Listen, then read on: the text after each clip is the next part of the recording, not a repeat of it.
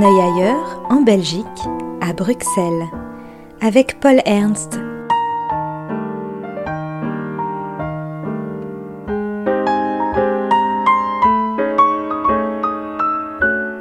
Pour un décrochage bruxellois.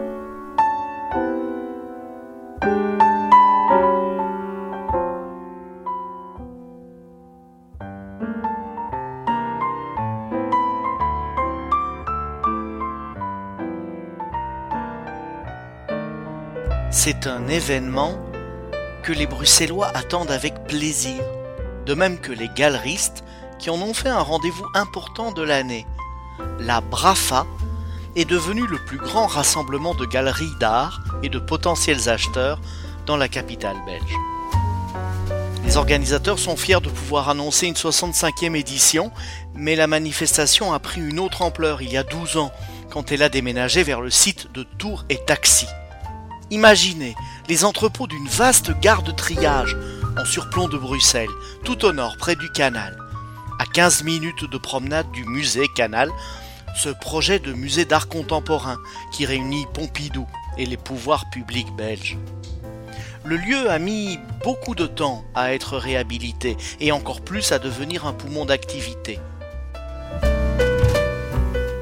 Longtemps, par exemple, il a accueilli le festival Couleur Café, ce qui lui a permis de se faire connaître d'à peu près tous les Bruxellois. La Brafa peut se vanter d'avoir été une des toutes premières activités sur le site. Elle s'est depuis internationalisée, a pris ses aises et offre à ses visiteurs un merveilleux espace de déambulation. C'est une des raisons de son succès aujourd'hui, de son ouverture vers un public plus profane.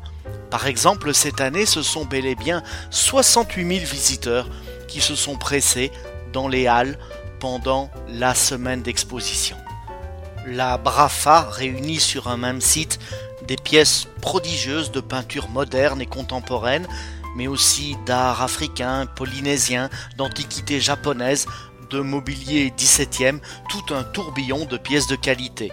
Et puis pour être en lien avec les marchés émergents, tout un domaine qui englobe la bande dessinée et l'illustration. On peut y voir de très beaux grands formats de Jean-Claude Götting, un artiste devenu fameux parce qu'il était le créateur des couvertures des éditions françaises de Harry Potter. Ces tableaux colorés et mélancoliques ont quelque chose de l'univers de Hopper. Et puis, il y a notre Belge, Philippe Geluc, doué pour les mises en abîme du monde de l'art où les facéties du chat débordent du cadre du tableau, adressent une pirouette à son futur acheteur. Ah, un sacré castard quand même ce Geluc. Quand j'étais petit, je regardais ses programmes pour enfants à la télévision avec la repoussante Malvira. Jeune adulte, on s'offrait les uns aux autres les premiers albums du chat parus chez Casterman. Maintenant, devenu un bourgeois paisible, je peux déambuler parmi ses dessins originaux dans les foires d'art contemporain.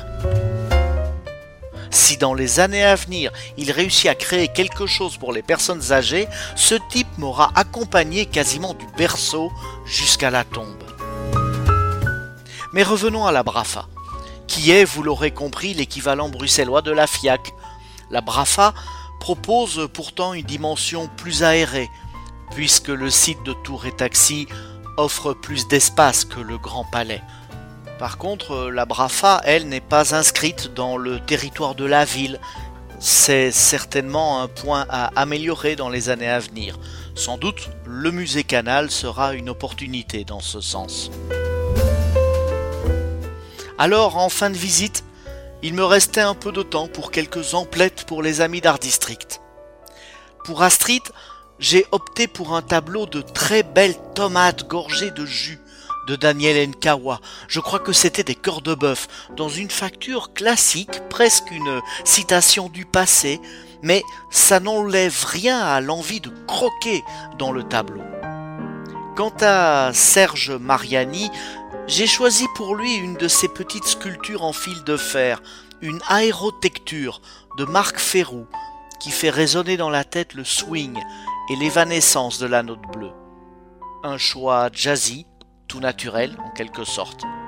Enfin, pour Julie, mon choix s'est porté sur une composition de l'Uruguayen Pablo Achugari, comme les pages d'un livre qui se tourne avec monumentalité et écrit une forme de grâce mathématique.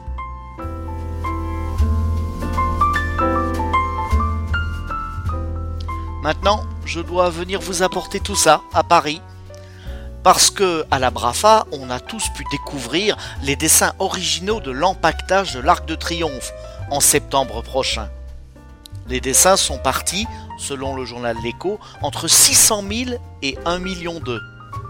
D'après ce qu'on a pu voir sur les dessins, ce sera quelque chose de vraiment extraordinaire. En attendant, je vous laisse déballer vos cadeaux. Et pour citer la formule qu'on devait prononcer pour entrer chez Balzac à Passy, je vous apporte dentelles de Bruxelles.